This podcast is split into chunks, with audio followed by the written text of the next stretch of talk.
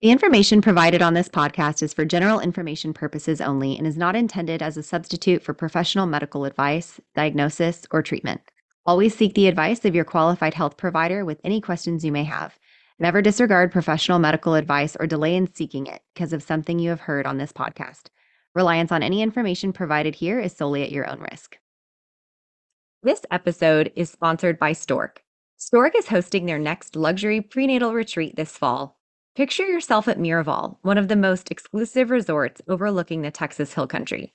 Each day, you'll be treated to farm to table meals, spa services, yoga, and more, all while sprinkling prenatal education from some of the best maternity professionals, leaving you and your partner feeling more prepared and relaxed going into parenthood. On top of these classes and workshops provided on site, you'll have access to four or more on demand classes to watch at your own leisure. For more information on this priceless investment in your growing family, visit storkatx.com slash retreat, also linked in the show notes. Space is limited, and don't forget to use code BIRTHBABY for $200 off. Doula Share is a free event happening in the Austin area on Saturday, October 21st from 11:30 to 2:30 at the Pflugerville Public Library. Come out and meet local doulas, check out their booths, and learn more about a variety of topics surrounding pregnancy. The first 50 people through the door will get a free swag bag. Be sure to register at the link in the show notes so we know you're coming. See you there.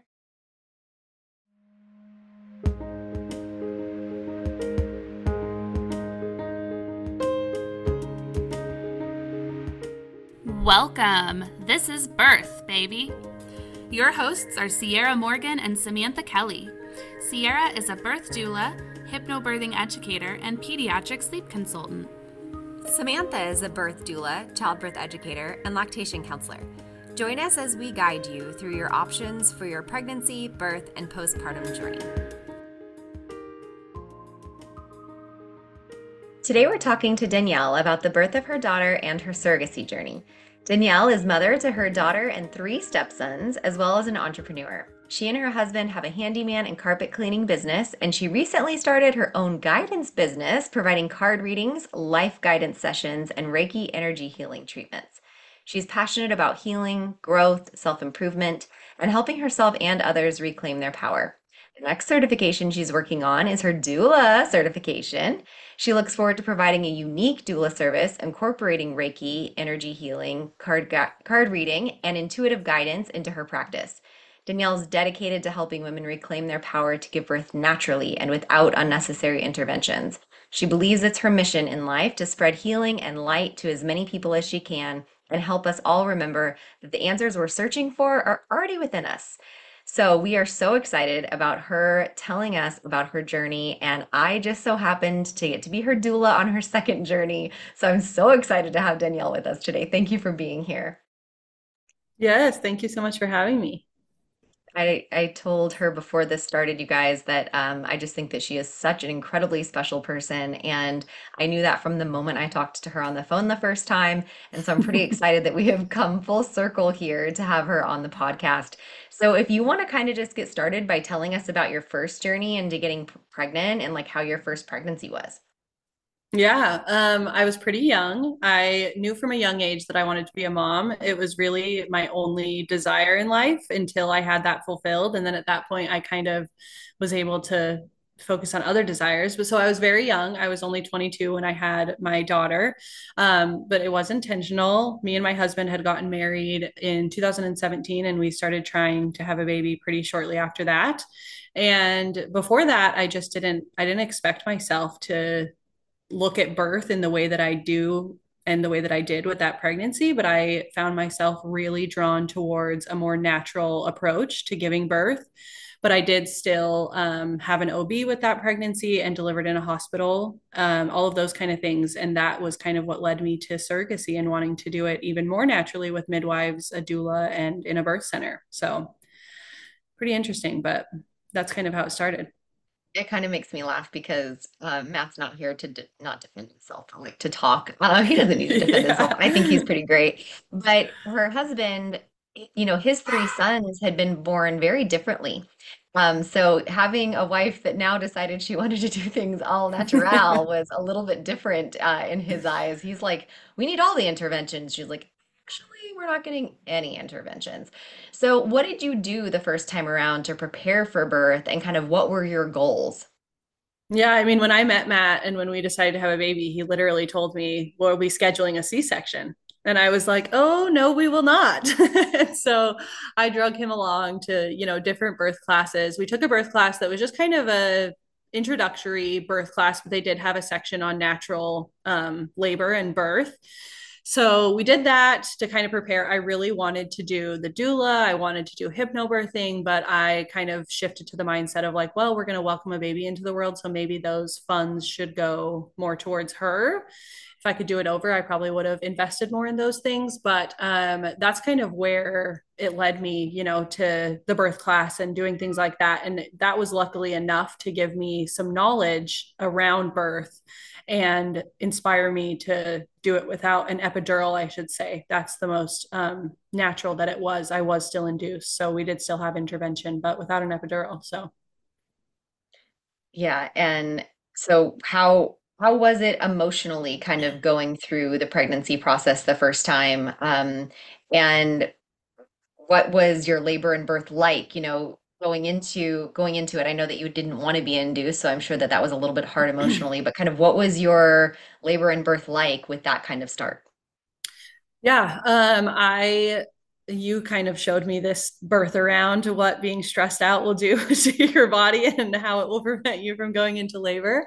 Um, but I was very stressed. I had taken off of work at 37 weeks, being a first time mom, thinking, oh, she'll come, you know, she'll come between now and 40 weeks.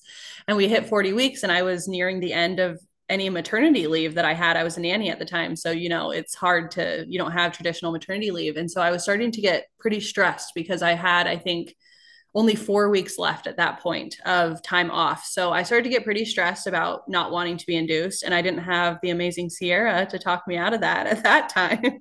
so I just continued in that energy of being really stressed out and not wanting to be induced. And then I found myself on August 5th, 2018, in the hospital getting induced and i remember i walked in and the nurse said to me she was like are you ready and i was i was like she's like do you want to do this or something like that and i was like not really and she's like well you can leave like nobody's forcing you, wow, you know. That's unique.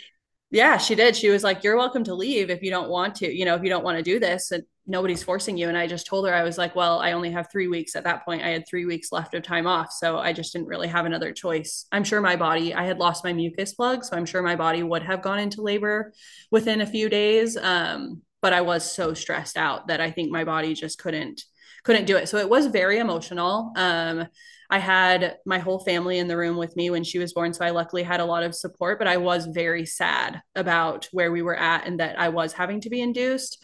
But I was still super motivated to do it without the epidural. I really wanted to do that. Um, and I did achieve that goal. So that was, I was proud of myself for that. But it was super emotional getting to that point and having to be induced, or I guess choosing to be induced.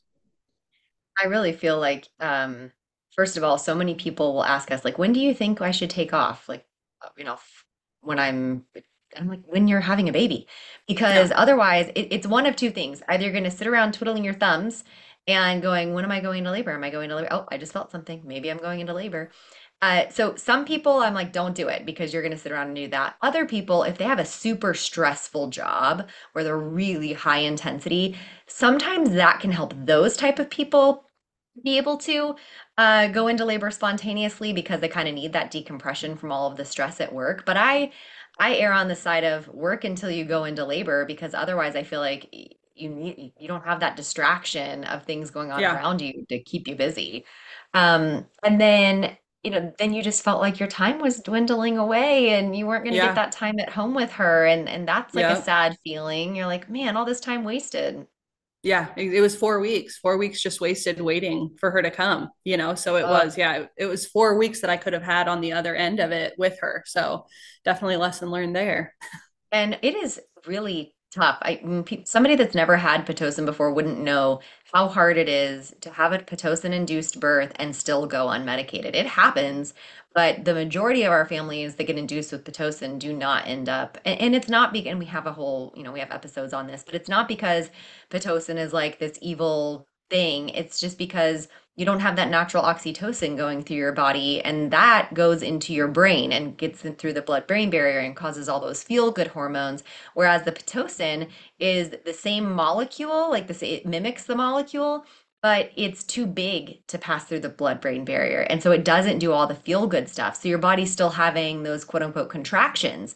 but you're not getting the endorphins and the positive things that your brain's creating. So it does feel worse the per- pain perception is worse than if you were to um, go into labor spontaneously. So you did it. You had all of your family yeah. in your room. I have to say that your husband, at one point, when he mentioned that even your uncle was in the room yeah. when you had your yeah. first. And I love that your husband was not intimidated by that at all. Like he was so glad your dad was there. He was glad that your uncle was there. And I think you said your uncle came in just to say hi and was like, this was too cool. I couldn't leave. Yep, he did. Yeah. he actually came by to just like stop in and like check in and say hi. And then he said himself, he was like almost even partially under a blanket, like partially under a blanket, like looking out, trying not to see the whole thing. But he he'd That's never so seen cute. somebody give birth before. And so he did end up staying for the whole thing. But yeah, it was my dad, my uncle, my mom, my two sisters, my stepmom, and my husband. So there was, I think, eight of us including me so nine. Cool. so yeah it was it was a lot of people a whole audience. Which is unique. Sometimes when you have that many people in the room it's a bad thing. Um, but you were just so loved and supported and there was no judgment in there. And you were just surrounded by like this powerhouse team of a bunch of men which is really incredible that were just so yeah. had your back. They were just ride or die well, and I couldn't have done it, like, honestly, without them because it, I mean, I wasn't in labor that long. Really, we started Pitocin in the morning, but I wasn't, they were measuring contractions, but I wasn't feeling contractions until I was on the max dose of Pitocin and they were like, okay, the baby's head is in perfect position. We, we've been doing this all day. We're just going to release your water, you know? And so I was like, okay. And so they did that. And at that point, that was around like 5, 5.30 in the evening. And I had her at 9 21 PM. But that was when things really picked up was when they broke my water and that started. And so it was great to have everybody because my dad and my husband could really switch off between helping me with, you know, just different pressure and things like that. So if I, I mean, Matt would have been exhausted if it had just been him. Yeah. when I, not to fast forward too much, but when we were in one of our birthing classes together, I remember you telling me that they were all there. And I looked at Matt and was like, How did you feel having like her dad there? And he goes, Oh man, I'm so glad he was there. I needed his big old mitts. like he needed his hands. yeah. He's like, That's why we need you, Sierra. Like I need an extra yeah. set. I need somebody else with me by my side. So And that was how it went for our birth too. Like you were really yeah. the one, you were my support up until pretty much the end, right? I mean, Matt was there emotionally, but off a little bit, but yeah. yeah. yeah, physically you were there. So it was so funny. Um, okay, yeah. so how was postpartum with your first birth? I was very anxious. I was I had a lot of really intense postpartum anxiety. I mean, now having given birth in a birth center, obviously the birth center birth wasn't my baby, but I still got to witness the difference in protocol between a birth center and a hospital. So when I gave birth to Emerson, my daughter, she was taken from me almost immediately. They put me on they put her on my chest for I mean, I have a few pictures so just a few minutes, and then they took her away. They kept saying, "Oh, she's going to pee on you." And my sister was so funny. She's like, "She doesn't care if the baby pees on her. Yeah, who cares? like give her back, you know?" And I remember them taking her and the warming thing was just a little ways away. But I remember them taking her and I looked over at her and I was just so anxious.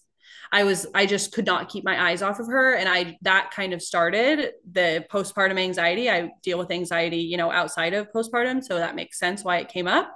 Um but I was very anxious and that just kind of continued. It was really anxiety inducing being in the hospital because the nurses kept coming in and checking every so often and they had all these strict rules like don't put the baby in the bed and Emerson wouldn't sleep if she wasn't right next to me and so I was really stressed right off the bat and then she was considered a big baby she was 8 pounds 9 ounces so they didn't let me breastfeed her for almost 2 hours insert eye roll yeah, I was exactly. like, nobody can see me on the podcast, but I'm like, such a big. She's a yes. big baby at eight pounds, 9 uh-huh. ounces. Kid out. Yeah, and so they wouldn't let me breastfeed her. They kept doing these heel pricks, which we then had a really difficult time latching. I had to use a nipple shield for four months. So just all these things now being on the other side of a birth center birth and knowing what I know now just really set us up for failure. And luckily we still had, she was healthy and everything was okay, but it just, it caused a lot more difficulty than what needed to be. And so it also caused a lot of stress and anxiety in me. Starting breastfeeding was really stressful. And I, my nurse, I didn't like her at all. She was really aggressive. She checked me without my consent during labor. Um, and then after the fact, she was also just still very aggressive. She was using fear tactics. Like when my body started pushing in labor, when I was giving birth to my daughter she kept yelling at me because the and actually yelling. And because the doctor wasn't there my body was pushing. The doctor wasn't there so she didn't want me to start pushing. And she was trying to scare me and telling me that I wasn't fully dilated and that I was going to tear my cervix if I kept pushing when in reality my cervix was fully dilated. Because as soon as the doctor got there then oh wow I'm fully dilated. Go ahead and push. You know what I'm saying? Magic. Yeah just magical. And so those type of things i think contributed to my anxiety after the fact because it was very stressful. Um, but that continued. So i had a lot of postpartum anxiety with her. I was just very anxious about her well-being about her everything about her. I just would get very anxious. And so that was definitely something to battle and you know combat and everything like that. So it sounds like even though you had a really good plan in place of what you would have liked, some outside factors really skewed your experience. And eventually you realized that was really not what you wanted to do next time. But what what did that mean for you? Because like what made you decide that you wanted to do this again? And how did you decide that it was going to be surrogacy? It was so interesting because I remember before getting pregnant with my daughter, I just never even considered giving birth naturally. It was, I always just thought I would get an epidural. I even remember I had a friend, one of my best friends in high school. She had her and three siblings, so four kids total. Her mom gave birth naturally. And it was just like this idea of like, wow, that's crazy. You know what I'm saying? And so when I got pregnant with Emerson and I, it was almost it just intuitive. I just kind of knew that my body could do it. And for whatever reason, as soon as I got pregnant, I was so interested in giving birth naturally. And so but I again, I, it was my first pregnancy. I didn't know what I know now, so I didn't really even know the option of giving birth with midwives. I was just entering into this world of giving birth, and so I didn't know what I know now. So yes, I made this plan, had my birth plan, all of that. Fast forward to the birth, it went the way that it did. I it was still beautiful and everything was okay, but there was just a lot of stuff that didn't sit right with me. And so I again intuitively just felt like there has to be a different way like there has to be a different way to give birth than this. I had no medical complications. I feel like there has to be a different way. So just doing more research into that and learning about giving birth in a birth center, giving birth with midwives, having a doula for that support, all those things felt so much more aligned with what I wanted but I didn't want any more kids. And so it was this difficult thing between wanting to experience pregnancy because I had a beautiful pregnancy with my daughter. I was so connected and I loved I loved being pregnant. And everybody would comment like, "Oh, you're glowing," you know, those type of things where my body did really well in pregnancy and I loved it. And so I really wanted to experience that again. And then I also had this desire to experience labor fully naturally because like you talked about earlier, being on pitocin, it's you don't have natural waves. It they there it's just one big wave. Like it never stops. You never have breaks. And so i really wanted to experience i was like if i can do this with pitocin i could do it without. And so i just wanted to experience that. I've got to say that was your experience with pitocin but that's really not how it should be. It shouldn't be that you oh. don't get breaks. Like even with okay. you know i was at a pitocin birth the other see you don't know what you don't know though. You yeah. don't know if that was exactly. your experience and actually, I felt the same way when they gave me Pitocin with my daughter. I felt like they were on top of each other, literally nothing between my waves. And that was driving me absolutely crazy. And that's what made me kind of tap out. And I was like, I'm getting the epidural. Um, but as far as Pitocin goes, you should get those breaks, but your body was just doing things so quickly. And, you know, once they released your water, it was just like, wham, bam, thank you, ma'am. We're going to bust through all these numbers now. Yeah. Um, you felt like that. And so, but that's also probably part of that pain perception and that you weren't getting that oxytocin through your blood brain barrier. Yeah, exactly. So. And that was, I remember a point in my labor, I think they had had me at the max dose, I, I think, but I remember a point where they had turned it down. And I very noticeably noticed the difference. Uh, the waves still didn't stop. They were still pretty consistent, but the intensity came down a lot when they turned yeah. it down. Yeah. So yeah, good to know. So you knew you wanted to do it again, but yeah. you didn't want another baby. Yep. Had you ever, before you ever got pregnant with Emerson, was surrogacy ever on your radar? No, No. not at all. Even when I was pregnant with her. I remember I was very sick with her at the beginning. I had really bad morning sickness um, with her. And I remember thinking, like, I think this is going to be the only baby that I ever grow because it was like from six weeks to 13 weeks. I was so sick. I would throw up every morning. You still did it again, but for somebody else. Yeah. Yep. exactly. And then after that, from 13 weeks to 41, it was so easy. It was, Yeah. I didn't even, I felt better than I felt, you know, I felt better pregnant than I felt not being pregnant. My body just felt so good. Yeah. So your your motivation for surrogacy was I want to give birth, but naturally and without all of these interventions this time. Yeah. So what was the process like of starting that journey and finding a family that that you wanted to carry for? Well, I took two years to even think about it. So I started thinking about it in early 2020 is when I kind of, you know, my daughter was a year and a half at that point. I I knew from the moment she was born, I never had the desire to have another, but I always had this desire to experience pregnancy and birth again. And so, I mean, I'm big into card reading. My card reader kept telling me, You're going to have another baby. And I was like, I don't think I am. She was telling me this from July 2019 she kept telling me I would do card readings with her and she'd be like, You're going to have another baby. She read my palm and she was like, You're going to have another baby. Just kept coming up. And so I was like, I don't know. And at that point, I really started thinking about surrogacy in 2020, like I said. And then I got really nervous about the postpartum anxiety part of it.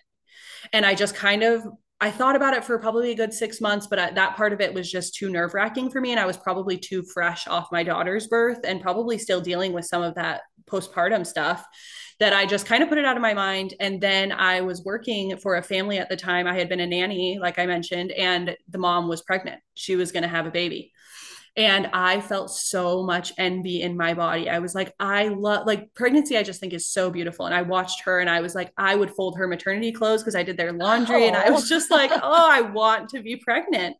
And so I can't even remember what made me do it. But one day I just, I really wanted to do it. And I looked up surrogate agencies, surrogacy agencies. I just Googled it and I applied to one. I only applied to one. I didn't even apply to any other ones. I just applied to one. And Did Matt know? No. Did Matt know you were applying? No, he didn't. I just applied. I was like, what can it hurt? You know, um, I just applied and then kind of started doing that. And that's when I started to tell, I told my mom and Matt first that I was thinking about doing it. And both of them were very nervous. Oh, really? See, Yeah. I would never guess that with Matt. Uh, Well, I guess maybe because he just worries about you. Was it because he was worried about you? yep. Or- Yep. Okay, that's I was gonna Yeah. say like your your safety, your health.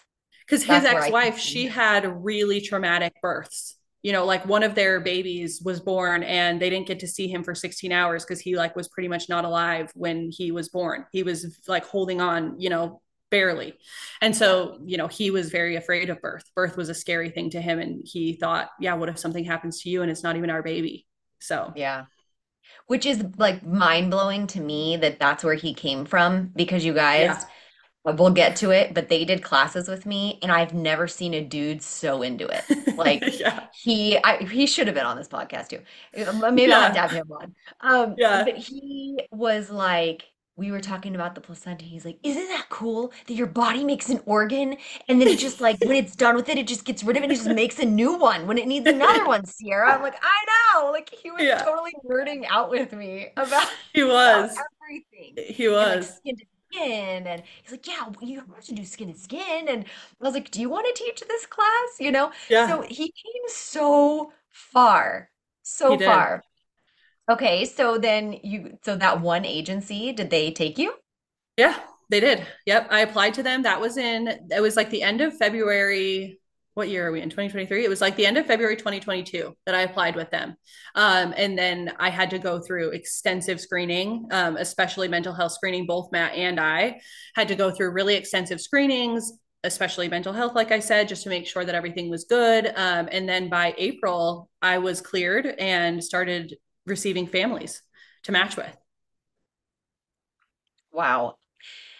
And knowing, like, knowing that they do all of that with the mental health part is really cool. Um, I, I'm really glad they do that because giving someone a baby, even though it wasn't biologically yours, is still a very difficult thing for anyone, just you're intuitively. Um, Yeah.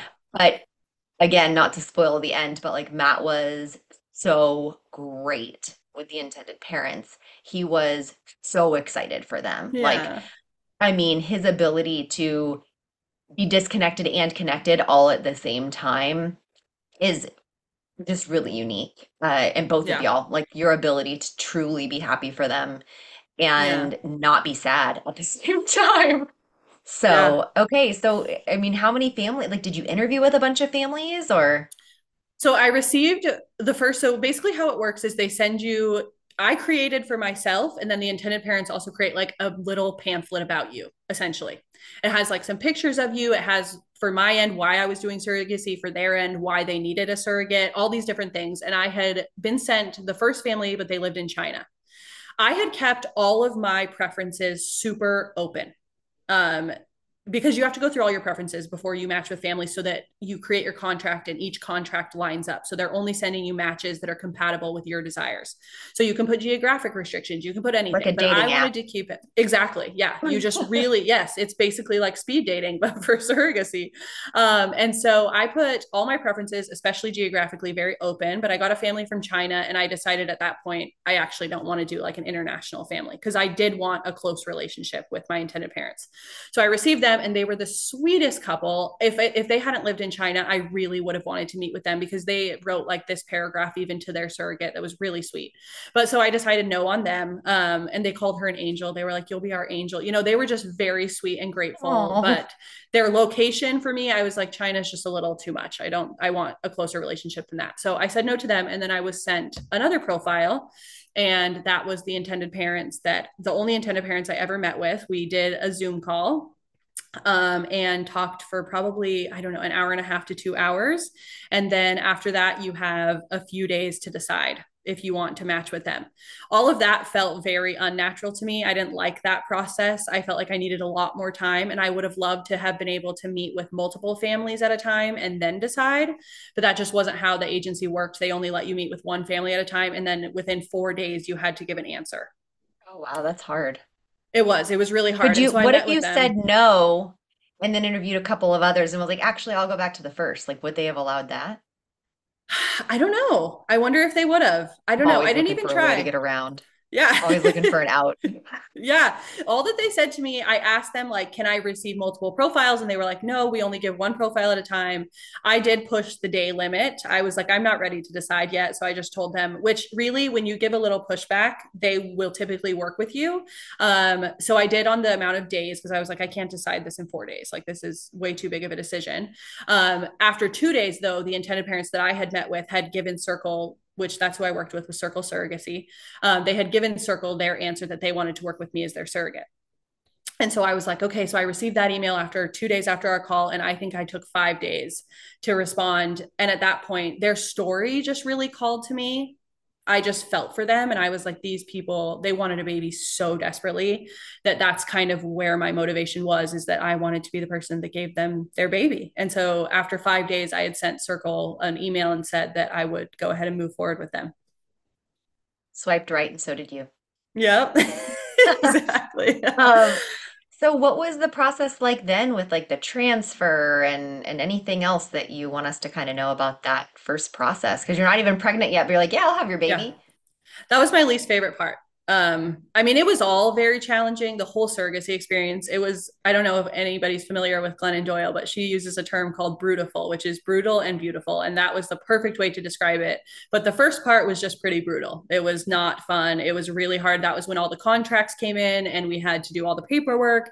And then the IVF process started. Um, I had to go out to New York, and this all happens very last minute which is the hard part. Again, I was a nanny, so I'm the only care that they have for their children, and they didn't know that I was doing surrogacy because I didn't want to conflict the two. I, my goal was to quit my job and start my business through surrogacy. So I couldn't really mix the two worlds, and those two worlds just didn't fit um, because I had to do a lot of last minute stuff. So I had to go to New York last minute. I went and did my medical screening. Everything was good. I got cleared. That's when IVF started, but my intended parents actually got COVID. And so they had to sign the contracts before we could start medication. They had COVID and they had to have a notary. So we were in, my cycle started. Oh my God, what a mess. Yeah, it was really a mess. My cycle started at the end of July 2022, and that's when we were supposed to start everything so that we were ready for transfer. But my parents, intended parents, had COVID. So they put me on birth control to try to control my cycle, which I hate. I hate the birth control pill. It just gives me a lot of really un I don't like the side effects. So that was started it off kind of yucky. So they did that. And then I started all the medications, the estrogen. I don't, I mean, I couldn't even speak to what exactly the medications are because there was so much of it. I have to say that that's actually probably the part that surprises me the most that you were willing to do, just knowing you. Yeah. That you had, that was such a sacrifice to your body, yeah. not only carrying a baby, but that was like what you wanted to do. The medication route and all of the intrusiveness of that process was a huge sacrifice to to how you usually treat your body. Exactly. And so that was really hard for me because the, the medications come with a ton of side effects. And so your body is, I mean, bloating, acne, just feeling uncomfortable, just not feeling good in your skin. It was just all really not fun. And then on top of that, the stress of my job, I was constantly calling in because I had to go to local monitoring at a local IVF clinic that was 82 miles round trip from my house. So it was intense. And it was just intense. That's the best way to describe it. So all of that happened. They were trying to manipulate my cycle. I was going to monitoring at least once a week, at least. Um, and doing blood draws and all so there's a lot of painful experience to do with IVF and then the injections themselves are not fun. They're incredibly painful. They burn. Anybody who's been through IVF knows what I'm talking about. It's just not fun. And you have to do that every single day. You're supposed to do it for up to 10 weeks. I was doing it for 5 days and then so you do it for 5 days before the transfer and then you go for the transfer. So I started the injections flew all the way to New York had gone to local monitoring here in Austin. My uterus was good they gave me the clear to go to New York, flew all the way to New York, got there, was incredibly stressed. They went to check my uterus and my lining was shrinking. And so the doctor told me, like, we can't do a transfer. So I had just called into work literally last minute because it's all based on when you're ovulating and what your body is doing. So it's last minute booking these flights. So I had called oh into work. Gosh.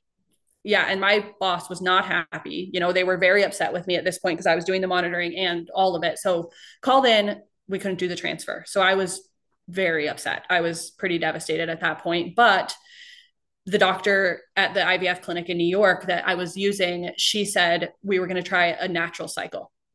She was like, Your body's not responding to the medication. It's not doing what it's supposed to do. So, kind of like you said, Sierra, it was very against what I normally do with my body. And so my body responded as such. And so I went back to Texas and I was kind of devastated and we decided to it long story short we decided to do a transfer the next month. It was really tricky because my sister was getting married in june and so we were trying to time this transfer around that so that i could be at my sister's wedding. So we decided okay it's better to do it in september than i would have been due early june.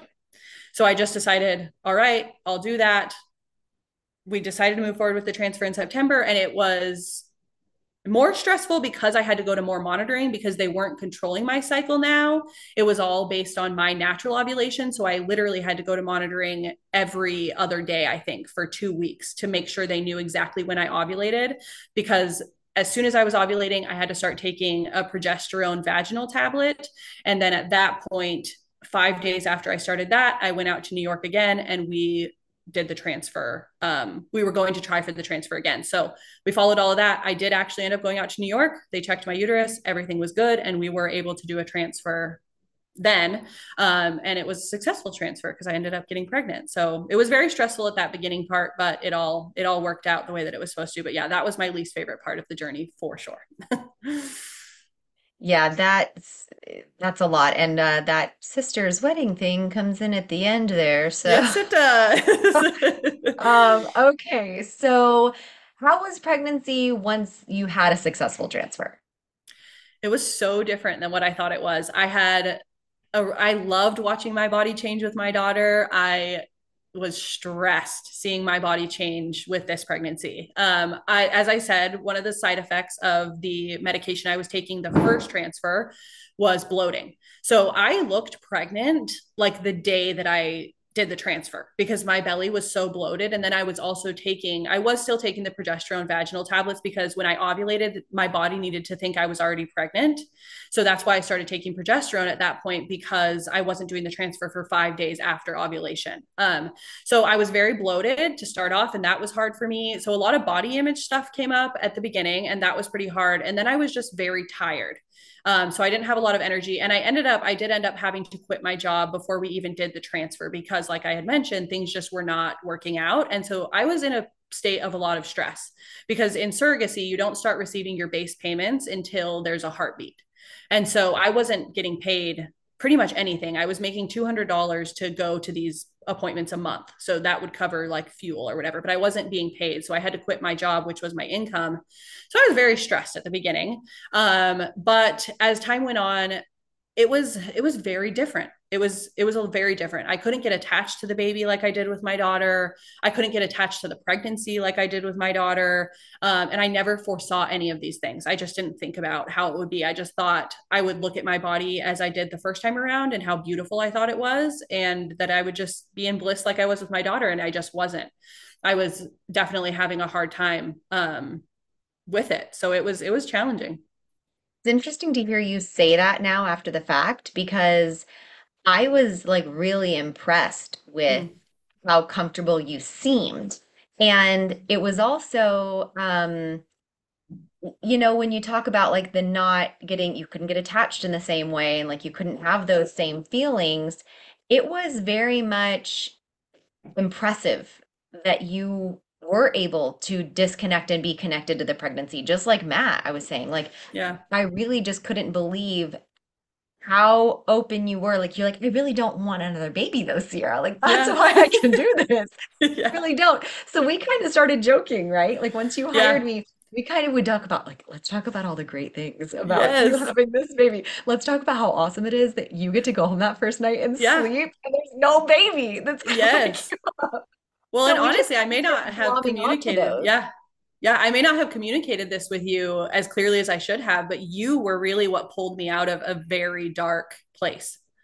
Starting those oh, hypnobirthing classes, yeah, starting those hypnobirthing classes with you gave me the first glimmer of hope that I had throughout the whole thing.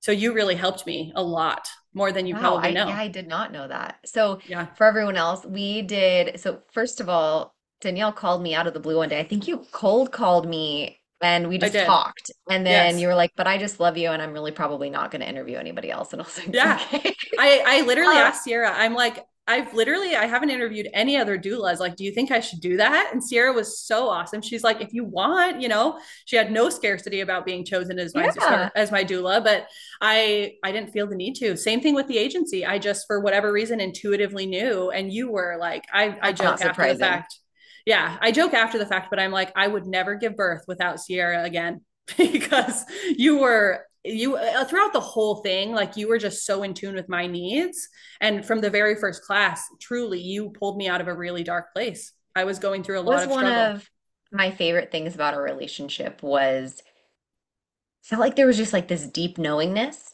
between mm-hmm. us and mm-hmm. even you know there were times when we even had to have uh you know, Danielle had a meeting at the birth center with the intended parents on Zoom, and the midwives were there in person with her. And she let me know, she's like, Hey, we're having this. Is there any way that you might be able to come? And I think it was pretty last minute that you told it me. It was literally five minutes before the meeting. I didn't have an appointment right then. So I was like, Yeah, I'll do it. And I hopped on and I was kind of thinking, I don't know how useful I'm going to be here, but like, sure, let's do it.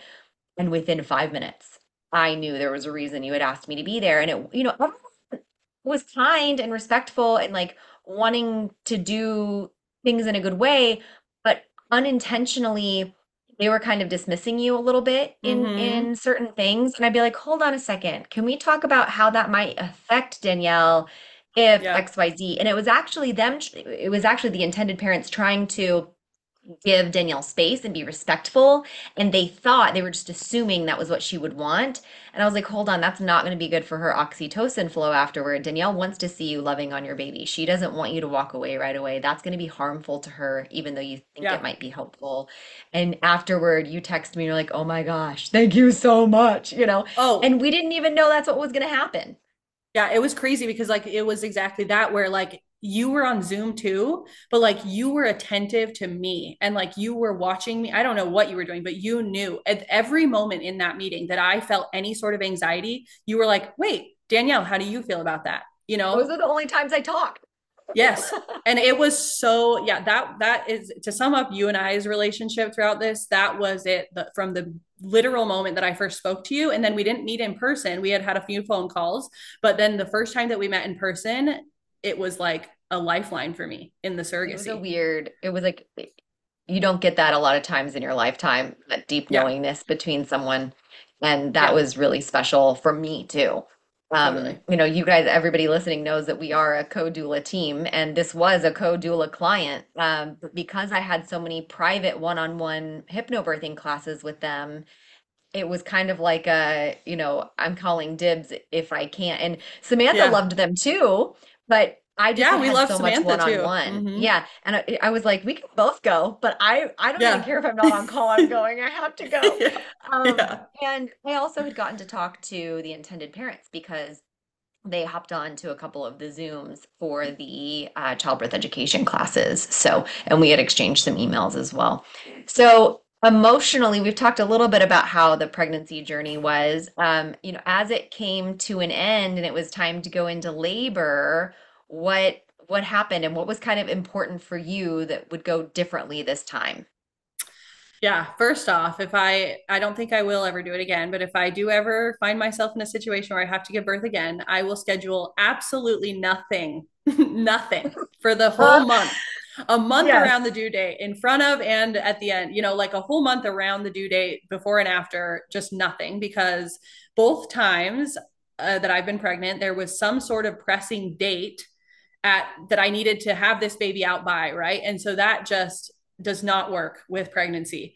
Um, but so I was in a really good state mentally. My sister, she was getting married and she was kind of, you know, nervous. She was very nervous about the birth and about the timing and everything like that. And she really wanted me to be pretty recovered by the time her wedding came. But for everybody who doesn't know, I was due June 8th and her wedding was in another state on June 24th.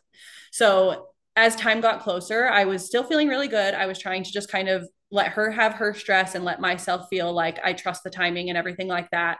Um, but then once I hit 40 weeks and my body was, I mean, it was very clearly preparing for labor, but labor was not, you know, was not coming at that moment.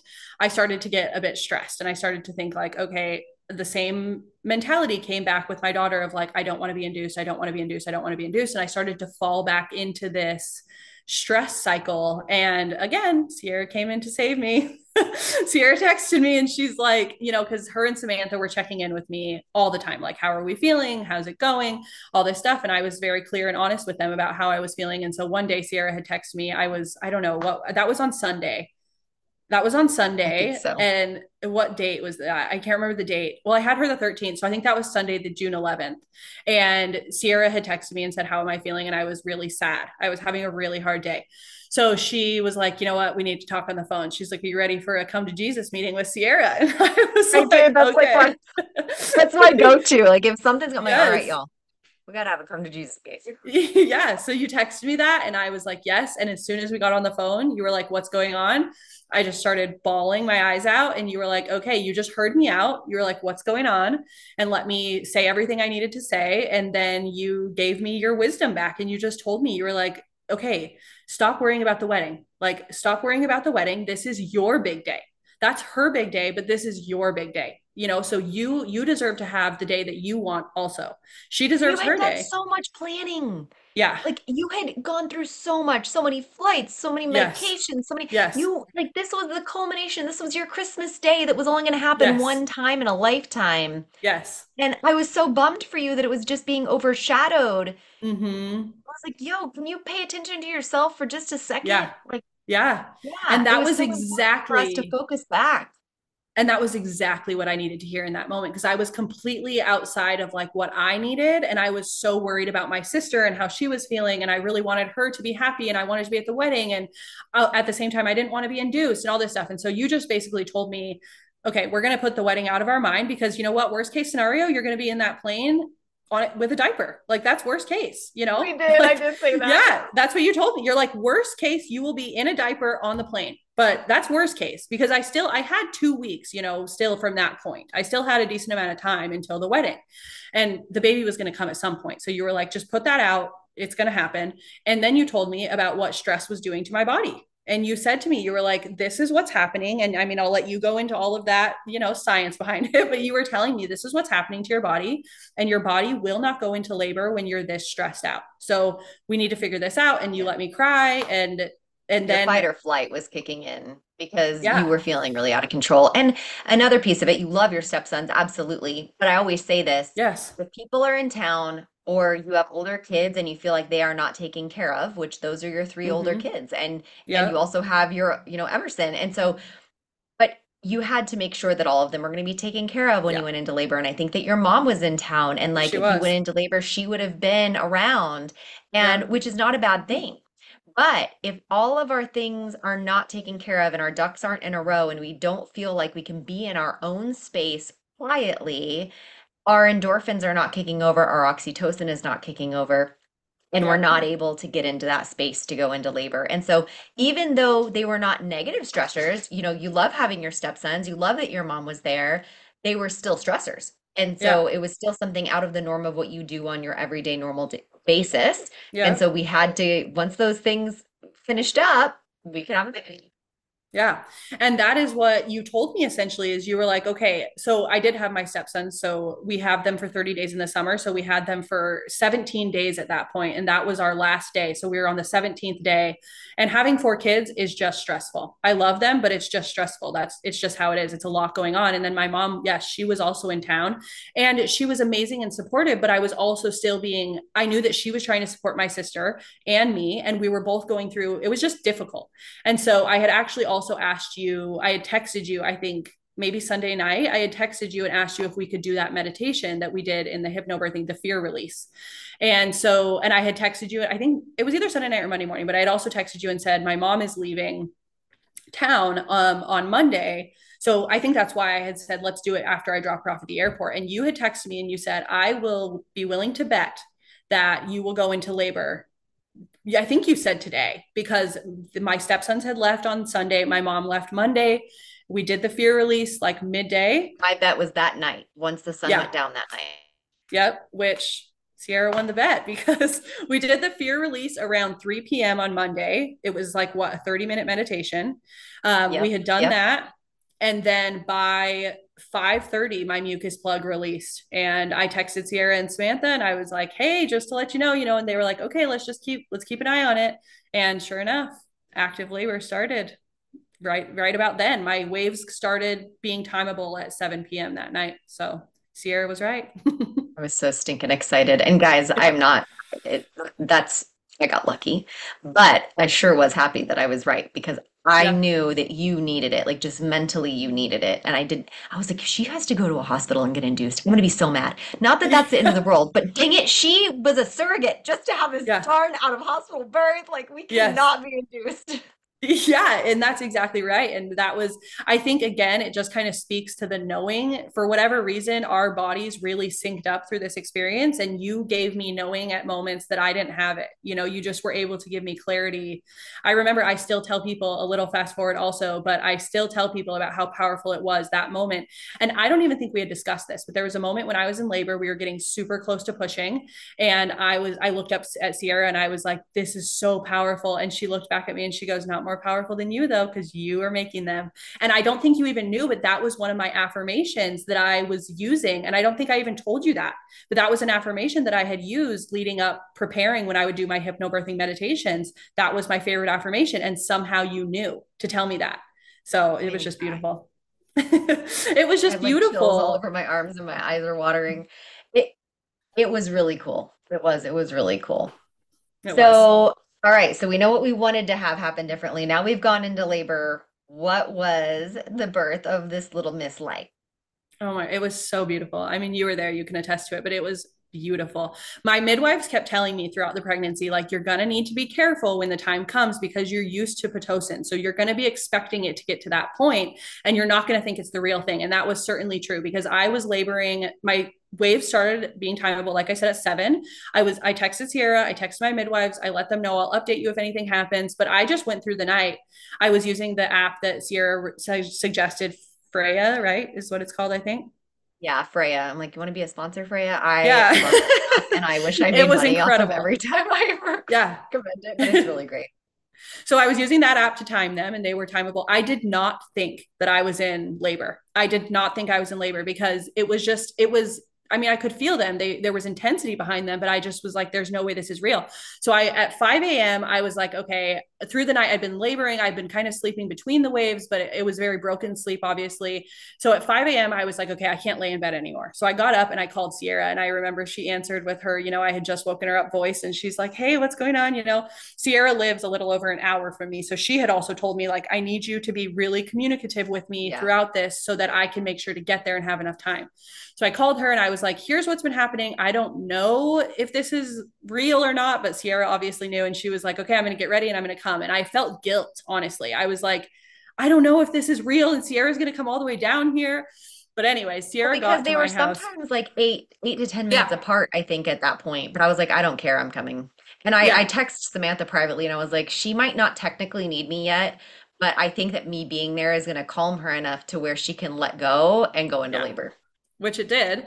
You got here at about 7:20 in the morning. My husband was getting our, our daughter ready for school. I had a friend coming to get her and take her to school and Sierra came in and she just like I was on my couch and I I was in a state of a little bit of fear until Sierra got here. And then when she got here, I just completely relaxed. I had been laying down on my side and having a lot of back labor. And Sierra was like, all right, let's flip onto your hands and knees. She had me do a couple different exercises to help because she, I think she didn't tell me at the time, but knew that the baby was probably in the wrong position. Yeah. And so I thought that the baby was a little bit OP. Yeah. And so she was like, okay, let's do this. And then the labor totally went into the front. And what was it? Within an hour, we were heading to the birth center. Oh, it, once we did the sideline releases, um, yeah, I think, and I knew that we had to wait until Emerson was picked up by your friend. Yeah. I knew once she was gone that you would, even though you wanted her to be there, and we got some really sweet pictures of you all together. Oh, I knew yeah. that once she was gone, we would be able to have you totally let go. You're like, she's on her way to school now. Now we're mm-hmm. good. Which and yeah. And so once we did those sideline releases, I, I, think within an hour we were at two to three minute apart ways, and actually they were at four to five minutes. And I called, we called the midwives, and I was like, "Hey, I know that technically, like, they haven't been a full hour at this rate, but I really think that things are going to start picking up." And they're like, "Yeah, I think you should come in." So we start getting ready, and little Mr. Matthew going around. I, I, joked with him. He still didn't have a shirt on. I was like, hey, could you put a shirt on? Because we got to go. yeah. And, and to tell like, everybody, Matt showed up. Matt showed up on my first phone call with my intended parents without a shirt. So if that tells you anything about my husband, our first phone call with my intended parents on Zoom, he gets on without a shirt. I did not know that. That is hilarious. Yes. He never wears a shirt. So y'all, he's just a good old country boy who is w- working yeah. hard with his hands. Yeah. And he just does what he needs to do. I don't even think he notices, to be honest. I don't think he knew he, he doesn't have a shirt on. yeah, and he's always says he's like, I just grew up in the desert. I didn't wear any clothes, so it's just like feels the most comfortable. yeah, but, but yeah, yeah, it was like Sierra hollering at him to put on his shirt, and then you cracked me up because I mean, all, once we realized we were leaving, things started going quickly. Your body was oh. like, "Yep, okay, game on." And so quick. So quick. And you were like telling him to go upstairs and get Emerson's baby book because that was one of yep. your things you wanted to look afterwards since you wouldn't be cuddling a baby. You wanted to kind of look at her birth book and we were going to have somebody yep. bring Emerson to you. And you can hear him upstairs and me and you were yes. in the garage. And we're in the garage and we can hear boom, boom, boom, boom, boom, boom, which is Matt running around upstairs trying to find the baby book and he's hollering like, which one? And you're like, it's the one on the far left dates. And I was like, yo, we gotta go. And it yeah. was just like, we were laughing. She was however many centimeters and laughing uh, oh, yeah. in the garage in between we were. squeezes. Yep. And then we headed to the hospital or the, no, the birth center. And I almost got pulled over Yes. Because I was booking it and I didn't even realize how fast I was going. I was just so in front of them, you guys. There was no reason for me to need to speed, but I was so excited and we were. Fast. Yeah, we were. And I remember Matt, Matt's like talking to me and he's like, Oh my God, there's cop. And I was like, just be quiet. You're stressing me out. I was in like such a nice flow. The car ride was not fun though, because I don't kill my vibe. Yeah, I was, but I was so far along in labor, which I didn't know, but I, the the drive was not fun. That was definitely luckily we only lived like 12 minutes, but it was yeah, it was the drive was hilarious. Matt's like, I hope Sierra doesn't get pulled over and she didn't, thankfully. but yeah, you and Matt were both speeding yeah. And um yeah so it was it was pretty funny. But yeah within an hour of you getting there we were emerson was picked up like i think 30 minutes after you got there. And then with by it was that was at like 8 30 a.m i think is when we left to go to the birth center. Yeah and then we let the intended parents know that we were heading there because yep. they had gotten there a couple of weeks before and they got an airbnb to make sure that they would be there when she was born. Yep. and i think they showed up about 45 minutes to an hour after we got to the birth center. Yeah so what was it? Oh, tell them about when we got to the birth center. Oh my gosh. Okay. I I had the most incredible team at Luminary Birth Center. It's down here in San Marcos. They were amazing. There's two midwives, two lead midwives, and then there's another midwife, and they each have their assistants. So throughout the pregnancy, you're circling through all of these providers so that whoever's on call at the birth is you're familiar. So there was this one, um, I loved all of them. They were all incredible, but there was this one midwife student that I just loved so much. And Sierra always told me throughout our hypnobirthing classes, the birth team you get is the birth team you need. So just trust that. And I just kept hoping um, that this one midwife student would be there. And she was the first face I saw when I walked in the door. So I opened the door. Actually, Erica came out to meet us, right? Yeah, she did. And I remember her son, I didn't know it was her son at Had the time, her adult out. son. He wiped out, y'all. He was on one of those like unicycle things or yes, something in the parking and lot. He, it, it, like a tall unicycle thing. I couldn't even believe it. And he like had, I think he had a helmet on, thank God. He's going and he wiped, wiped out, out. hard. Like yeah. even in the middle of labor, you're looking over like, "Are you okay?" Yeah, yeah. And she goes, "Oh, that's just my offspring." Yeah. And we walked in. Yes, and there was Erica in yeah. And there was the um, student that I just love so much. I just started sobbing I just hugged her. I was so happy to see her. I mean, the energy of Luminary in general, they were so loving and so welcoming. But as soon as I saw her and I knew she was going to be there, I just started sobbing.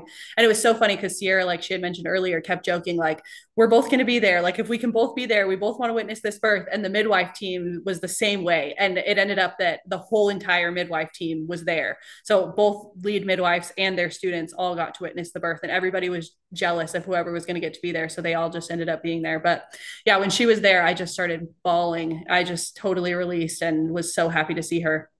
And, and then I we got there too. and they, um, yeah, we all were just crying. It was so special. Um, it was, yeah. So it was beautiful.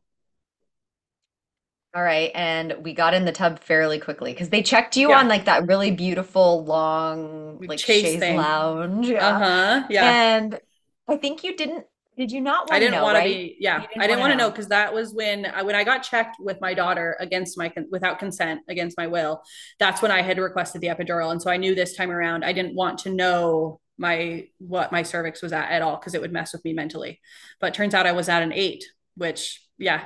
and I think I told you after the baby was born I was like you, you were an 8. Like I was yes. so excited to tell yes. her how far along she was already. Well, and I think that they had like signaled to you like behind my back, right? Like to tell you where I was at.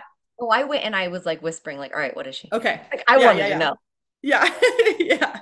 Which I was But that's that. how we and we knew you could get in the tub because we knew we were far enough along that it was probably not going to slow things down. So you labored in the tub for a while. And it was really funny because they brought in two chairs yeah. And I asked them where the popcorn was because yeah. quietly I didn't let you hear me. But yes. I said, Where's the popcorn? Because they were the intended parents' chairs, but it looked like it was like there was going to be a play and they were going to sit yeah. and watch the play. and, and, they did. Was, but they did. It was great.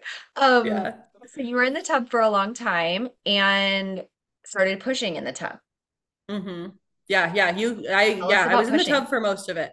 Um yeah it was very different than the experience with my daughter. Like i had mentioned earlier i knew i was needing to push with my daughter. It was like that sphincter push where like your body is just doing it. This time around i there was the pressure was there. My water still hadn't released Um, so I think that that had to do with it because there was pressure, but like my body wasn't doing the pushing on its own. I was having to really push hard.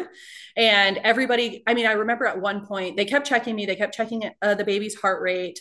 You kept helping me. You know, at that point, Matt kind of took over and was really there for me. I was not wanting much touch at that point. I just needed, you know, more like words and which was so hard point. for me. I don't yeah. know if you know that. That was so hard for me because we had been so touched Yes. And then all of a sudden you were like, not anymore. And I was like, yeah. okay. And then I just backed up. Yeah. And I didn't take it personally. But then I was like, oh God, how can I help? Only because yeah. that had worked so well. You know, some people are yes. just like that and it's fine and I go through with it. But for you, I was like, okay, whoa, role, role change. And so when people yeah. ask me, what's your birthing, you know, style or sense or whatever, I'm like, chameleon because I mm-hmm. have to be able to say same with Samantha. We have to be able to ebb and flow for what people need. So I became the water boy. I became the yeah. cold washcloth lady. yeah. Uh, yeah. I became more doula to the intended parents too because I was yeah. trying to help them understand what was going on. So and you also kept like giving right me, yeah, you also kept giving me a lot of words of affirmation. Like I remember at one point I was aware of something that you were like, How are you aware of this? Like, you're in labor. And I was like, That's being a highly you're, sensitive person.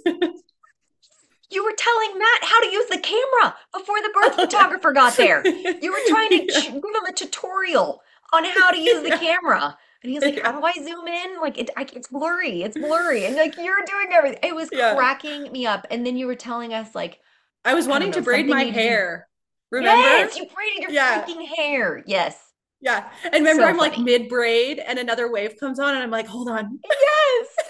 you were cracking up. But, anyways, so you really took over. Like, I think that that was at the point when you told me, like, they're not more powerful than you because, like, you know, you're creating them. And so you really took on that role of like emotional support. And Matt just kind of came in with light touch. He didn't have to do much you know he really actually helped me to like keep my hands open because i was pushing so hard and trying to push this baby down so hard that like i was so tense but anyway so then at one point i just remember like i felt like i this was the only point in the birth and the labor that I was like, I can't do this anymore because I was so tired. I hadn't slept well. I was just super exhausted at that point. And it, I remember I was on my back. They kept having me kind of switch positions and try to get her down. I had asked them, like, is everything okay? Because I it just didn't feel like it felt with my daughter. My body wasn't pushing on its own. I was physically pushing. And my midwife was like, "Let's make sure your cervix is all the way out of the way." It was, and it just still was difficult. So I remember I had had my eyes closed. I was in a backwards, a more position on my back, and I remember opening my eyes and you were there and you were like, "Are you ready for this to be done?" And I was like, "Yes, I am ready for this to be done." and you were like, okay, I think that we should see if they'll release your water because your waters are still intact. And I think that this is making it more difficult for the baby to come down. And so they all agreed to do that. We did that. And then bam, I got that sphincter push. And it was the most intense. With my daughter, the pushing was a relief. With this one, the pushing was the hardest part. Um, and she did end up being almost two pounds bigger than my daughter. So it makes sense. yes. So that, you know, in those moments, I remember too, um, just being really empathetic for the intended parents because yeah when you asked if everything was okay, I could see their faces and they're like, oh God, like here yeah. they have agreed to an out of hospital birth, you know, yeah. with their baby, which is really, I am amazed that they did that. Yeah. And that's, I'm glad, but amazed. Um, they were really having a lot of trust. And then I was trying to kind of help them understand that, you know, this does take a long time and it's okay that pushing takes a long time. Well, when the baby's head came out, you were on hands and oh. knees right? Yeah. We have a picture of literally, if you do the live picture, her hair is floating in the water. She had yes. so much hair. that was the first thing. I remember her head was born, and I reached down and felt just like I did with my daughter, and I had like a handful of hair. Waving. She had so much hair. It really yeah. was incredible. And then, you remember what the midwife told you? I don't know exactly what she told me, but I do remember her head was born and they were like pulling on her. And I remember the force of it because it was moving the, my whole like back up. And then my midwife, I guess, are you talking about when she was like, all right, we got to get out of the tub? Yeah. And she like tapped your butt on the side, like tapped your yep. hip twice, like, we got to go. And yeah. that's when my videoing stopped because yes. I knew I had to help you get out of the tub. And y'all, the tub is beautiful, but not conducive to getting out of it with a baby's head between your legs. Between your legs. Because you already have to be wide and then like you're it depends on how tall you are. If you can get down and out oh, without Oh, yeah. having the baby's head hit the side of the tub when you're getting out. I remember thinking, So- like, you want me to do what? You said Like, that, I think, out loud. Yeah, I was like, how do you expect me to do that? Like, and Yeah. that part is a total blur. I have no idea how I got out of the tub. I have no idea. We, ha- I think Matt was under one arm. I think I was under one arm, and then the midwives were kind of lifting you, and we all just guided you. And you know what? Mom strength because you just did what you had to do. I guess. Yeah. You were and like then I went to try to sit down. with one side. Yeah, yeah. You like And then- almost sat on her. yeah because the head was out and it was so intense to be in a standing position i like go to sit down that's right because you guys did have my arms because i like went to squat down and everybody was like no no no no no you all lifted me up and then bam sierra's recording again and she did a literal flip out of my birth canal and there she was the midwives caught her. Oh my god. I started the video, you guys, right as I Right mean, it was just time. perfect timing. Yeah. Right as the baby came out, and I'm not kidding. She did like a somersault flip an when she came flip. out and immediately pooped. yes was pooping Like, all- everywhere all in one fell swoop. yeah Um, and we were all so freaking relieved that oh it was she yeah had a little, she was a little sticky in there. uh-huh Uh, and then once we got out of the tub and you were able to push that way, she just came flying out. And your Yeah. husband was the cutest thing because he was so Oh, yeah. excited. And he looked over at the dad and was like, It's your baby. Like, look, you're a dad. He was so excited for him. And we Oh, have and all that we on walked- video Yes. Yeah. And the intended parents did get a photographer to come and be able to Yeah. capture those moments, which was really cool. Um, and then we kind of, once the cord was cut and everything, we kind of quickly brought you over to the bed. So we Mhm. walked with you, Mhm. and one of the sweetest moments was the dad reached over and touched your shoulder and said, Thank you.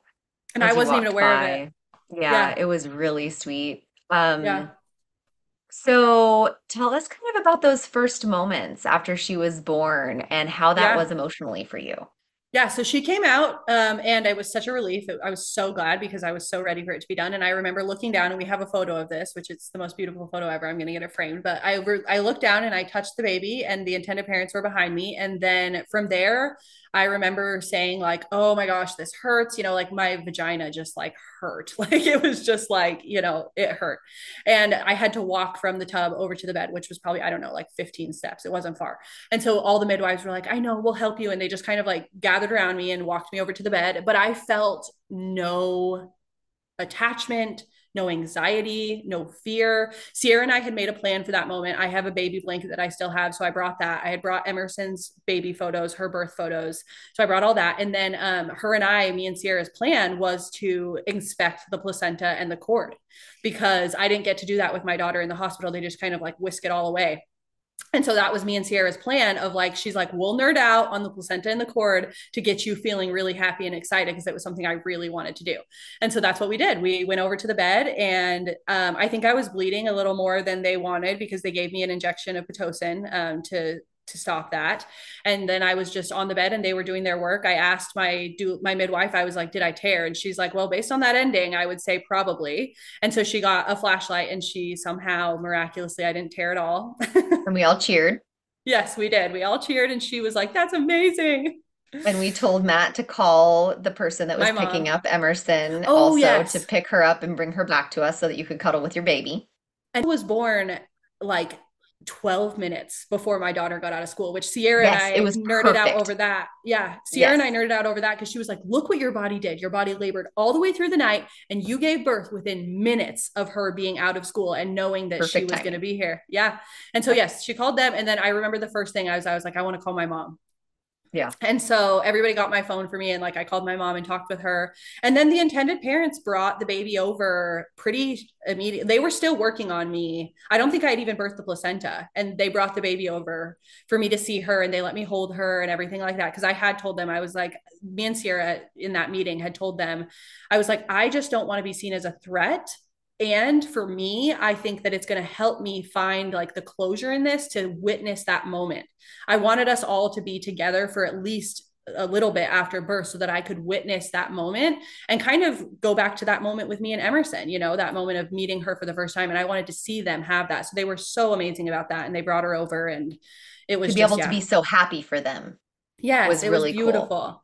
Yeah, it was Like that was your oxytocin producer. It was. And honestly, remember how excited I was about seeing the placenta? Like I loved Yeah. it. The midwives like showed me the sack that she was in. They flipped it over. I got to feel the cord. And the, the coolest part was that the intended dad, he got to cut the umbilical cord on the baby's side, but then the midwives let my husband cut the cord from the placenta on Oh, my I side. forgot about that. That was so cool. It was Your so husband was cool. so into it. yes. Oh my gosh, Matt He was. seriously is one of my favorite dads ever. He is. He's he's so he's just so supportive. Everybody was amazed with him. They were like, "Wow." You know what else was really cool about him? I've just got to say, like from an intimacy partner view, the first time I met him was when he walked in and we were doing our in-person hypnobirthing classes. And he like didn't even see me at first. He just immediately walks over to you and he kisses you. Sits Yeah. next to you. It's like making me cry right now. You guys, this man loves her so freaking much. He Yeah. thought she was so beautiful, even with someone else's baby in her body. Like Yeah. every extra curve and pound and acne spot she's saying she felt like she had, all of those, he loved him. He didn't Yeah. care. He just was like, my my woman's a goddess, you know? He does. And- yes. He does. Like he thinks women are so amazing and powerful and like sexy and the Yeah. whole process to him, he there was nothing that he shied away from at all. No. Like he's looking at the Uh-uh. placenta with us, you Yeah. know. And Yeah. not that every man needs to be that way. My husband's a great husband and he has zero desire to hear anything about birth. But the fact that especially where he came from with having three sons that were born in such a different way to then having his daughter born in a different way and then now this one really even different. The other end of the extreme. Oh my gosh, absolutely. So we we got uh the well first I went and got In-N-Out. We had to go get In-N-Out. I went and got it and I got me. Yeah. I got Emerson hers also so that she could Yeah. have you were like she'll be really bummed if she doesn't get a burger. I was like, yeah. yeah. So Yeah. I'm getting that for her even though she's not there yet. And I come back and they've weighed the baby and drum roll. How much did this baby weigh? 10 pounds. On the dot. yeah. You had a two month old. Yeah. Are we kidding? Yeah. We all knew she was big. I remember Big. you say because you passed her between the intended parents to me because you were on the bed with me. And so the intended parents handed her to you and you passed her to me and you're like, I can't wait to see how much she weighs because this baby is heavy. Yeah, like we knew, we knew she was heavy and she was a bigger baby because you could just tell. Yeah, she was. She was like the amount of chunk on those cheeks. I can't. oh my God. She was yeah. delicious. And Yes. Um she was super heavy. And what's crazy, you guys, is like this was the intended parents' sperm and egg. So Yep. it was 100% their baby. Y'all, these are not big people. These Oh are petite gosh. people. Like the husband's tall, um, but they're Yeah. pretty normal people. And Yeah. she's petite. She's very thin. And they were both normal sized babies. Yep. So no one, and there was not gestational diabetes, nothing. Like we were Nothing. not, there was no high risk, nothing, you guys. This baby should not have been. Yeah. And the so intended fun. parents, the intended parents told me that she was is the biggest baby that has ever been like recorded to be born in their both of their lineage. So Like clothes weren't fitting this shit. yeah, She got Yeah. to wear, I think, her brand new like onesie one time because it barely Yes. fit her, and we had to like Yeah. really squeeze her into that thing. yeah. So healthy girl, yeah. amazingly happy parents. How was it once they left and you settled in? I thankfully it was exactly what I hoped it would be. I just felt completely content, completely at peace. I was so happy because our relationship throughout the pregnancy, it was guarded. It was and understandably so. They had been through so much loss. It was just very guarded. And this was the first moment that like I saw them, you know, like really saw them and they were so happy and they were on cloud nine as most parents are when their baby is born you know that first moment it was just it was so beautiful and i felt so happy and i honestly felt me and sierra joked in this moment i felt so happy that i didn't have a baby Oh my like God. So happy. You're like, I get to take a nap. yes Like, hey, Emerson, you're going to go home with daddy and I'm going to Yep. take a nap. Like, Yep. I don't have anybody to take care of. yes Um, you know, another really cool, you're right. The personality of the intended parents came out so much more after she was born and she was safe. so much more And I, m- the first glimpse of that was when they showed up. The intended mother had a shirt on that said Mama Llama. And it made me so happy to see her having like a I'm a mama shirt and like she was Yeah. finally embracing it because I think that they did. They just kept themselves a little bit hmm disconnected because there was fear and Yeah. understandably so. Um, so I'm really glad that that was able to happen. Like we didn't know how open they would be to anything really, Yeah. based because we just couldn't really get to know them very well. Yeah. Um, so what has it been like? Like, you know, tell them, uh, do you mind Yeah. telling a little bit about your journey of um, milk production? No, I'm a total open book. Yeah. So um, they were here. She was born on the 13th, and they, because she was 10 pounds, they weren't sure how long they'd stay, but because she was 10 pounds, the doctor was like, she's good to go. So they um, they had taken her to a pediatrician, and the pediatrician had okayed them to go back with their original date, which was the 18th. So that would have been two weeks after the, or 10 days after the due date. Um, so they did end up going back on the 18th. So we only had about like five days. Um, I did get to see them every day after that, which was super nice for me because they were picking up milk. I did agree to pump for them um, because I wanted to pump just for my own um, well being. It helped me recover really well with my daughter. So I agreed to pump for them. We did all that. I saw them every day. And then the day before they were going back to New York, um, I just had they had come to get some milk and they hadn't brought the baby. And so i had texted them and asked like can i just come say goodbye to her? Because that was the first time that i felt any sadness after the birth. Um, and so they hadn't brought the baby and i knew that would be the last time that i saw her. And i don't know if i'll ever see these people again they live far away from me i have no reason to go to the state they live in and they have no reason to go to the state that i live in so i don't know if i'll ever see them again um, and so i felt sad so i texted them and they were so sweet and they were like of course and they let me come over and hold her and say goodbye to her and since then, it's really been just this slow but steady disconnect. And I've been totally okay with it. We don't really talk much. Um, they send me photos. We talk just like, hey, sent the milk and hey, received the milk. And just at like updates, like at the one month point, they sent me some photos of her. And at the two month point, they sent me some photos of her, which I super appreciate. But it feels almost surreal. It honestly feels almost surreal. Um, it feels like kind of like a dream almost like it didn't really even happen because my life hasn't changed at all after. Obviously my body Except has you're had a heal. milky mama. yeah except for i'm producing. Yeah like i produce a ton of milk and so i've been really fortunate to be able to give that to them but then also donate to a bunch of moms in my community which has been so fulfilling. It's i've loved being able to do that and give back and help moms have the magic that is breast milk without you know having to pay a ton of money for it or you know, it just it's been beautiful to be able to do that and I'm really grateful that I can provide for the baby and a bunch of babies in my community. So it's been amazing. I'm blessed to have an oversupply, which I had with my daughter as well. So I have just a ton of milk that I'm giving out and giving to the baby and it's been it's been beautiful. It's been a really really beautiful experience that feels pretty surreal. You know, another thing we didn't say, but um, they were also open to letting your daughter hold their daughter. Yes. And that was really cool. So after the baby was born, Emerson did get to hold her Yeah. and get to like kind of look at her. And your daughter had like this chronic cough that she had had for so Yes. long. And I remember telling the intended parents, I promise that she's had this for a long time. Like the doctor said Yes. she's not contagious. I guess my kid, I'm sitting here dueling Emerson basically at this point, Yes. like having her back that she's not contagious. But they were totally chill about it Yeah. and they let her touch it. How did she do with with the baby leaving and with the transition? I was nervous about it because there were there was two times in the pregnancy where she asked like can the baby stay with us? And I just I was like no she can't you know these are her parents. And she luckily was very involved. She got to see I talked to them every week. That was part of our contract that we had communication on the phone via FaceTime every week. So she saw that. She you know saw me talk to them. She got to meet them when they came to Texas before the birth. We had gone out with them a couple times. They had come over to my house for dinner. And so she got to see them but I was a little bit nervous as to how she was going to be. And she was she was very shy. She was open to like touching her and stuff. And then they had come over to my house a few times after we left the birth center. And she was, she never really opened up. But I think that for her, it was good to have that closure to see the baby and see, like, oh, okay, this is how it is, and see the baby go with the mom and dad. And all of that I think was good. But the most that she felt is she was so happy that I had my body back. She kept, you know, being so happy that Oh she could lay on me. Oh my gosh, at the birth center, she even said, Mom, can you jump on the trampoline now Yep. Yep. me?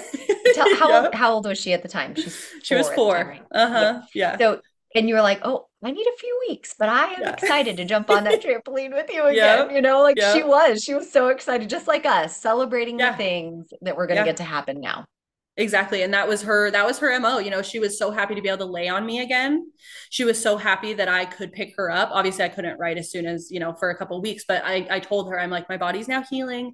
And then we're going to get to do this stuff. And like, she still asked me just yesterday, she wanted to go to the park and she's like, Mom, you can run again, right? And I was like, Yep, oh I can gosh. run again. I love so, that. Yeah, she's happy to have her mom back. So yeah, it's been it's been beautiful. And everybody in my family is just very just happy. You know, we're all just happy with how it went. We're happy that the parents have their baby and that we still have our family and that we're all healthy and happy and it's it really has just been ever since the birth just kind of a blissful experience it's been so just really amazing i've been really lucky and it's just gone exactly how i hoped it would this part of the journey has been exactly yeah. what i hoped it would be so so what advice would you give to somebody that's either planning their own birth or also if they're considering surrogacy Okay. I mean, the main thing is make it an estimated due date. That would be my number one piece. Add two weeks to the estimated due date. Yes, like because it just helps us to not get so stuck on that day because it that's it's estimated, you know, and the baby's going to come when the baby wants to come. So that would be my first piece of advice just for anybody giving birth and if I ever give birth again, I will not schedule anything within a month like I said. So that would be my first piece of advice. And then specific to surrogacy, do your research is would be my best my best eh, piece of advice. Um, I think anybody it, people do it with agencies and without. For me, the agency was necessary. It, there's so many things that are so personal and so there it's business but it's also personal because you are making money to be a surrogate there's a business side of it there's a contract side of it there's all this business side but it's a very personal relationship and so without a middleman there it can be really tricky to navigate those things and so for me working with an agency was for definitely for my first journey I wouldn't have done it any other way because they were an incredible buffer and Circle Surrogacy was just amazing. They have somebody, they have a team for the surrogate and they have a team for the intended parent. So there's no clashing lines there. So each party is very supported in what they need and what they want. And so definitely I would say do your research, talk to other surrogates before you decide to do it. That was a huge part of my journey was talking to surrogates, getting their experience and their, you know, tips and everything like that. And then just really try to be in a state of flow because that was something that I had a hard time doing. And I had a very, you know, kind of concrete way I wanted things to go. And that caused just some more stress. IVF is very up in the air. It's very unknown. You can't keep it rigid. You know, you have to go with the flow. And so if I that's one lesson I learned is to just kind of flow with it a little bit more and allow the experience to unfold as it's going to rather than having these really strict preconceived ideas about how it's going to go. Um, and that would really be the advice that I would give to anybody ex- wanting to think about it or experiencing it. I just think you're the coolest freaking person. Thank um, you. I think I'm you are too. so thankful that you came on and told this story. I think that this is going to be so invaluable to people, especially those considering a surrogacy journey. Yeah. Um, can you tell people if they were interested in some of those really cool offerings that you do? I know it's not what we're here for, but I would yeah. love for people to be able to find you. Do you want to tell people how to find you? And I'll add them in the show notes as well. Yeah, so my business it's called the Magic the Moon and Me Guidance. Um, I my website is magicmoonandme.com. My Instagram is Magic Moon and Me, and you can find me with the Magic the Moon and Me Guidance everywhere else: Google, Yelp, Facebook, everything like that. So yeah, I'm super excited to do my doula certification and kind of see how I can incorporate Reiki energy healing and card reading and all. I'm very metaphysical. So, all the metaphysical stuff into that. I'm excited to see where it takes me and just help empower women. I'm really passionate about women getting their power back in regards to birth because I think it's been taken from so many of us. So, well, I feel super blessed to have been part of your journey and you made my job easier. You already had so much background when you came to me. You basically just needed me to cheerlead all of the things you already thought were true and tell you they were. Um, yeah. But thank you for being here, Danielle. And I just adore y'all. Thank you so much. It was such an honor to be here. So I'm, I'm so grateful. Thank you. Thank you for joining us on Birth, baby. Thanks again to Longing for Orpheus for our music. You can look him up on Spotify. Remember to leave a review, share, and follow wherever you get your podcasts. See you next week.